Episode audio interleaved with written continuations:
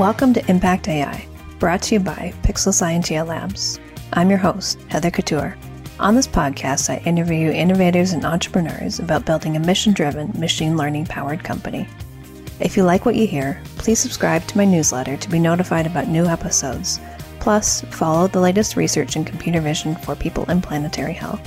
You can sign up at pixelscientia.com slash newsletter.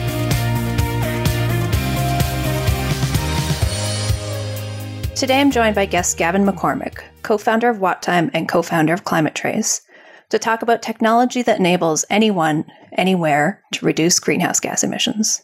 Gavin, welcome to the show. Thanks, Heather. I'm happy to be here. WattTime is a current and long-term client of mine. They have a lot of exciting work going on, both with the power plant emissions project that I've been involved with and other initiatives. So I'm excited to talk about all that here today. Gavin, could you start by sharing a bit about your background and how that led you to create WattTime? Sure. So it's interesting. I have no background in AI or even in software. I'm an economist by training. My journey here started when I was in a PhD program at UC Berkeley, working on an algorithm to measure where wind and solar plants would do the most good. Turns out in different power grids, adding a kilowatt hour of clean energy will have a different effect on the environment because essentially in some cases you add a windmill and that knocks out a coal plant.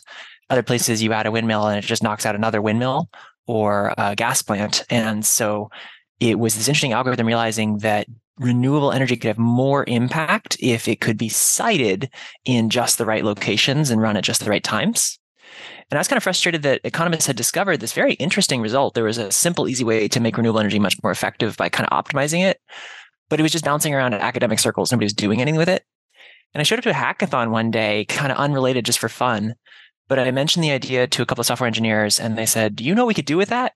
We could automate devices in real time to run to areas where using energy kind of had these better carbon footprints. And so within eight hours, we had built a prototype that could have a smart plug shift, say, your dishwasher to using energy at cleaner times. And I was hooked by how easy it was to take impact out of academia and into the real world. And I've been doing this ever since. So, what does Watt Time do? And why is this important for reducing emissions? Yeah. So, we now focus on this algorithm. It's called marginal emissions that for any given time stamp at the level of five minutes and for any given location on the power grid, figures out if you add or subtract a kilowatt hour of electricity, what does that actually do in terms of which power plants will respond and the carbon footprint? And it turns out this matters because the variation in the carbon footprint of electricity is rapidly growing. Over the last year or two, California has reached the point that one third of the time when you plug into the wall, you're actually, even if you use as much electricity as you want, you're having no carbon footprint at all. They're literally throwing away surplus renewable energies at certain times. But other times they're not. And so you plug that exact same thing to the wall and you're causing a significant carbon footprint. So we focus on watt time is energy cleaner. And we work with companies like Google Nest smart thermostats, companies like Honda and Toyota electric vehicles to take their electricity consumption and shift it to moments that have a lower carbon footprint it's similar to work that's been going on for many years to shift electricity times that are cheaper, but it's the first application to do this for environmental purposes. And it turns out you can really substantially reduce the carbon footprint of a power grid by shifting all of the load to moments when there's surplus clean energy instead of just kind of random times. And your efforts to reduce emissions led to the creation of a coalition called Climate Trace. What is Climate Trace and how did it come to be? Yeah. So the way this works is that the initial algorithm from WattTime, we trained it on US government data from the EPA because the United States happens to have remarkable open high quality data about the emissions of every power plant every hour. But the vast majority of countries worldwide do not. And so as WattTime was getting bigger and companies were starting to ask us, how would you use WattTime in Italy? How would you use WattTime in China? we hit upon this idea of would it be possible to measure power plant emissions from space instead of getting access to open government data sets? Could we use the computer vision work that you yourself have been involved in, of course, Heather, to monitor power plants and track ourselves what is their total carbon footprint? Which we could then feed into WattTime's algorithms of what is the marginal carbon footprint and the change over time. And we realized that that would be an enormous undertaking to do that just to power our own tech. So we applied for a Google grant, kind of teamed up with some other nonprofits who wanted the exact same emissions data about power plants for other reasons. And we realized it's kind of crazy to solve the problem ourselves. So we teamed up with other groups like Transition Zero, World Resources Institute to kind of do it together. And we quickly heard from a number of people like Al Gore that this was an interesting play, but climate change is a lot bigger than power plants.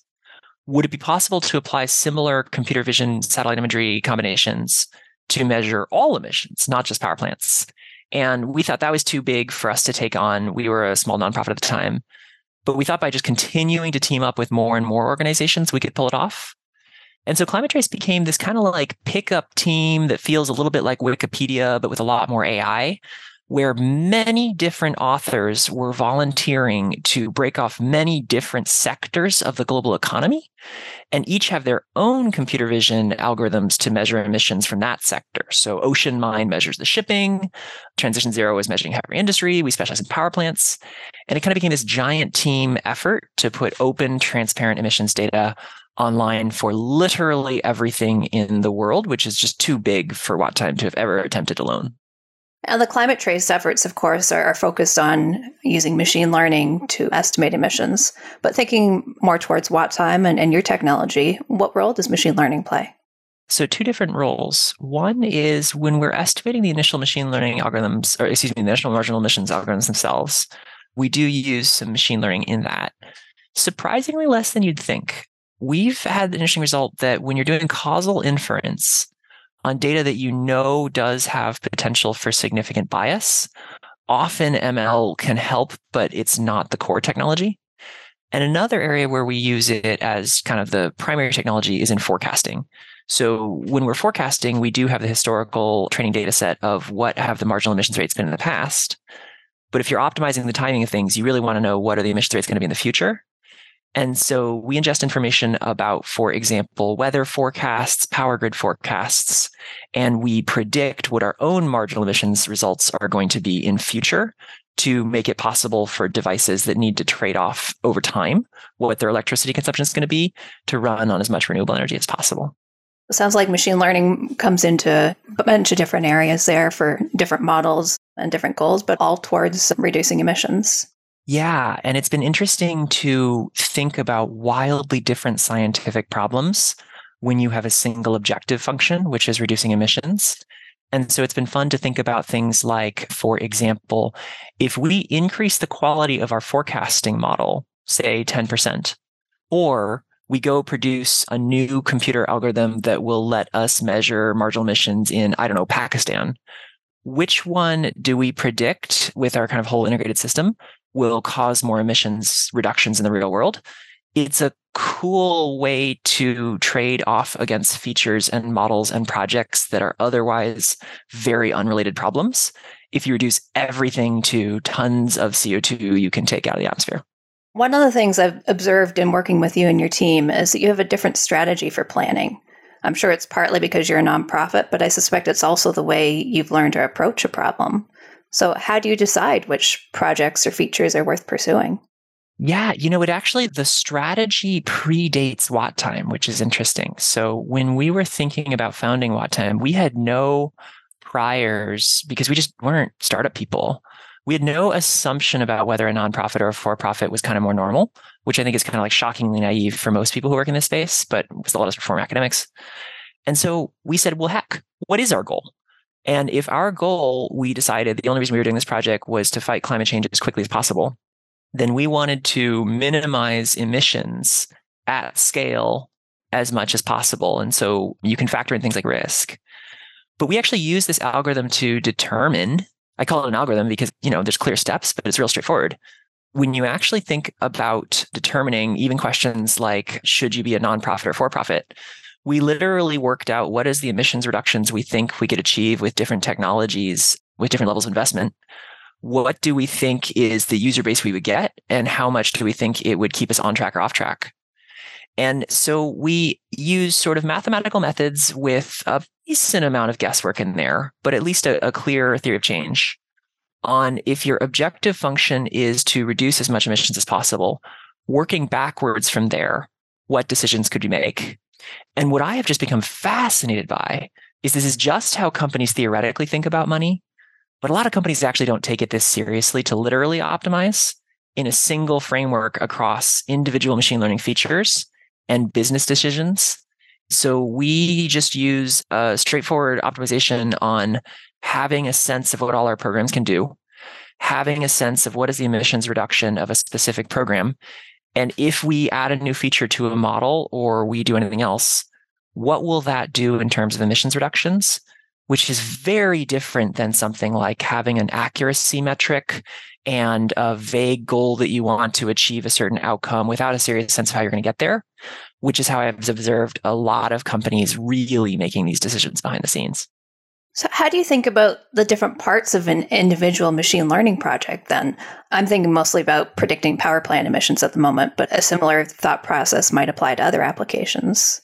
There's the accuracy of the model, which there can be competing objectives for, the coverage, in this example, what fraction of power plants you're able to make predictions for, or how certain or uncertain you are about your predictions, how granular your predictions are in time or in space. You can't tackle all of these goals at once. So, how do you decipher which aspects are most important?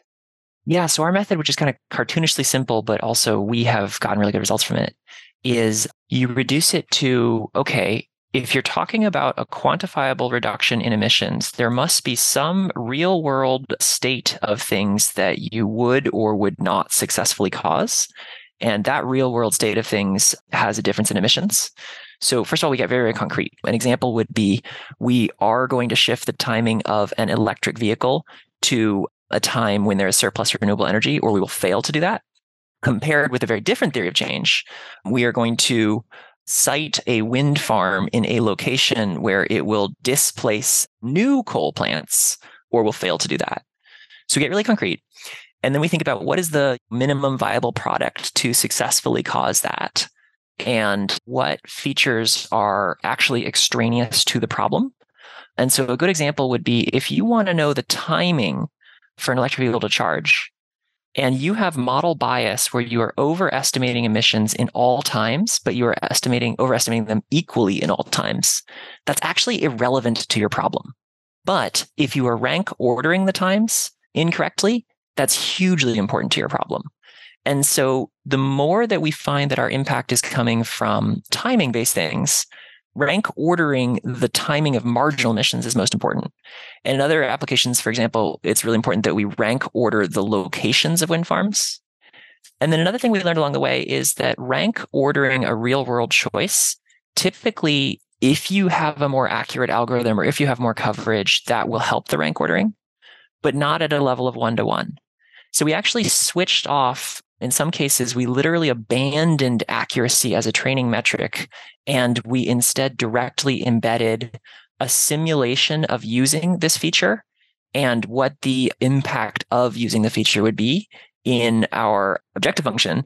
And so an example of that would be we find that in many cases, an algorithm that is less accurate at predicting when there's going to be surplus wind energy will be better at predicting within a window of which you actually could shift load, which of those times is most likely to have the surplus clean energy. And by directly going after the thing that we know is the function that causes more impact, we've discovered we can often radically improve results or bare minimum eliminate a great deal of work and save money that can be plowed back into working on the feature that really matters. So it's really a matter of targeting. That's a really interesting thought process. And there's a lot of machine learning projects that don't put it certainly that extensive thought into what the result is and thinking backwards to what it is they need to optimize or what they need to focus on in, in improving their models. Yeah, I've been surprised to learn as kind of an outsider to this field that this type of thinking is not very common. And I think one of my big learnings is it's because people don't cross fields enough. So every economist would know exactly what I'm talking about, but there are very few of them in AI. And I think that it's a rare area where another field kind of has a few tricks to share. But there's nothing about climate change in this story. You could apply the same method to any optimization function you want. Yeah, that's definitely true. And, and the one key takeaway that I've learned in, in my years in machine learning is that this interdisciplinary collaboration is essential. To train a good model, you need somebody with domain experience. And what you're talking about actually goes beyond that to think about what type of model you should even be training, what your overall objective is, and what the purpose of it is. But that's domain knowledge and larger picture thinking is very important. I like that. I never thought of it as a domain knowledge, but I suppose that's what it is. Yeah. So I think if we think back towards climate trace, I think a large part of the success of it is due to collaboration. Each team is focused on a different sector of the economy, working with data from different sources and creating different models, but the resulting emissions data sets are joined to share with the world. And knowledge is shared across teams. Whereas with for profit organizations, there's a lot of competition and less collaboration. What benefits have you seen from the Climate Trace Coalition and other collaborations you've been involved in? And how important is collaboration to WattTime's success? Yeah, I would say it's everything to us. And it's interesting the way we came at collaboration was kind of another rude awakening discovering actually most nonprofits I would my experience has been don't collaborate very much. And we just kept coming back to our one objective function, you know, I come come to a one trick pony. And we realized that wait a minute, if our goal is to make sure that emissions go down, what does it mean that another nonprofit is our competitor? Because we don't actually care who does the work. We care about the result. And so if there's another nonprofit that can achieve the same goal that we were going to spend time achieving, they are our ally, not our competitor. And we basically went back to kind of the diagrams we use on theory of change to work out our goals. And we realized that in any case where another organization, be they nonprofit, university, for profit, whatever, is rowing in a direction that is consistent with our mission and frankly doing it well, we would rather not spend the time and resources trying to recreate them or beat them or anything. We would rather help them out. So we, for example, actually made the unusual choice to donate our sort of most sensitive IP to intentionally create Watt time competitors because we saw organizations that are essentially offering to do our mission for us for free. They were going to go get the fundraising themselves. And that really changed the way we think about collaboration. And so we have seen cases where there are organizations that they're so incompetent or they say that their mission is one thing, but really it's about making sure they get the biggest grant or they have some other agenda. We've certainly seen cases where you can't just collaborate with anyone. But we have discovered that the more you view it as anybody with the same goal who you can work with is on your team, the more we've discovered these amazing opportunities to scale much faster. So Climate Trace now has about 100 organizations collaborating, and we could never achieve what the coalition has achieved together on our own. And most of them say the same thing. But what has kind of changed this is the realization that if you're serious about impact, which again, not every nonprofit is, if you're really serious about impact, then someone else's success is not a threat to you, it's a benefit. And we've concluded that on any AI project with too many interdisciplinary fields, no one organization can be an expert in everything. And the more you can divide and conquer with similar projects that have the same goal but don't require all the details to be in one person's head, the faster you can move. Yeah. And like you said, when you have a shared goal in mind, you can definitely accomplish a whole lot more. But thinking about the overarching goal of WattTime and, and reducing emissions, you're tackling this in a few different ways. But how do you measure the impact of your technology to be sure that you're accomplishing what you set out to do? Yeah. So there's one part we do well and one part I think we do badly. The part we do well is we quantify basically everything, including our impact. So kind of bringing it back to how we make decisions. Like the way I would say the impact of our timing technology, for example, would work is that we've quantified how many kilowatt hours of load are being shifted from which times to which other times. And what is the marginal emissions, the, the literal drop in emissions per kilowatt hour spread between each of those two times? And so that means kind of like the guts of our technology, because they're about measuring how real world total emissions will be different if you do A or B. It actually means we're uniquely placed to have very quantitative impact measurements. And so everything we do, our chart is how many users have we got from a certain theory of change? What is the impact per unit for that theory of change? And then we just kind of, if you need to do that as a different number in different grids or times, we use that matrix. So we're really proud of how that means that all our direct impact is really quantifiable. The big catch, of course, is that there's a lot of impact you have that's not quantifiable. I suspect that the majority, the great majority of Time Impact has been like inspiring groups to do things on their own that we don't know about. And so I would say our big weakness as an organization is we only talk about the impact we can measure. And the way we've tried to solve that is saying there are probably other people who are better than us at talking how do you optimize for impact when you can't measure it? And we try to, anytime we can, kind of support groups who are better at that and just kind of stay out of it and stick to only things that can be quantified. Is there any advice you could offer to other leaders of AI powered organizations? Yeah, my big advice would be sort of if you haven't tried this exercise already, just literally starting with the goal you want to achieve and working backwards instead of working forwards. My experience is you'll be shocked by how many resources you could save or how much you can improve the actual outcome metrics by thinking in very concrete, literal terms about the final use case and working backwards. You know, this ain't rocket science, but also it's amazing often what kind of multipliers you can get on your resources. And finally, where do you see the impact of WattTime in three to five years? So, our timing technology, which we call AER, is applicable in three or five year time frame. There's about 30 billion devices that it could be used on. We are very pleased we just crossed 1 billion devices using it. So I'd love in three to five years if AER was like the Y2K fix, like everybody has it and nobody's talking about it because it's just a commodity, it's just done. So we're truly trying to make the AER technology kind of a free, simple plug and play solution, and we're hoping it'll be universal. And then we're also highly committed to leaning into these stories where kind of AER like wins that our peer organizations, or in some cases we ourselves, are starting to figure out, could find what's the low hanging fruit of the next solution that could have a lot of impact at scale with data by just thinking about leverage. This has been great. Gavin, your team at WattTime is doing some really interesting and impactful work to reduce emissions. I expect that the insights you've shared will be valuable to other AI organizations. Where can people find out more about you online? Thanks, Heather. And by the way, thanks for being a part of it and making this all possible. We're at watttime.org. There's three T's in Watt Time, sorry. So it's W A T T T I M E dot org. If you're interested in Climate Trace, you can also check it out as climatetrace.org. Thanks for having me. Perfect. I'll, I'll link to those in the show notes. Thanks for joining me today. All right, everyone. Thanks for listening. I'm Heather Couture, and I hope you join me again next time for Impact AI. Thank you for listening to Impact AI. If you enjoyed this episode, please subscribe and share with a friend.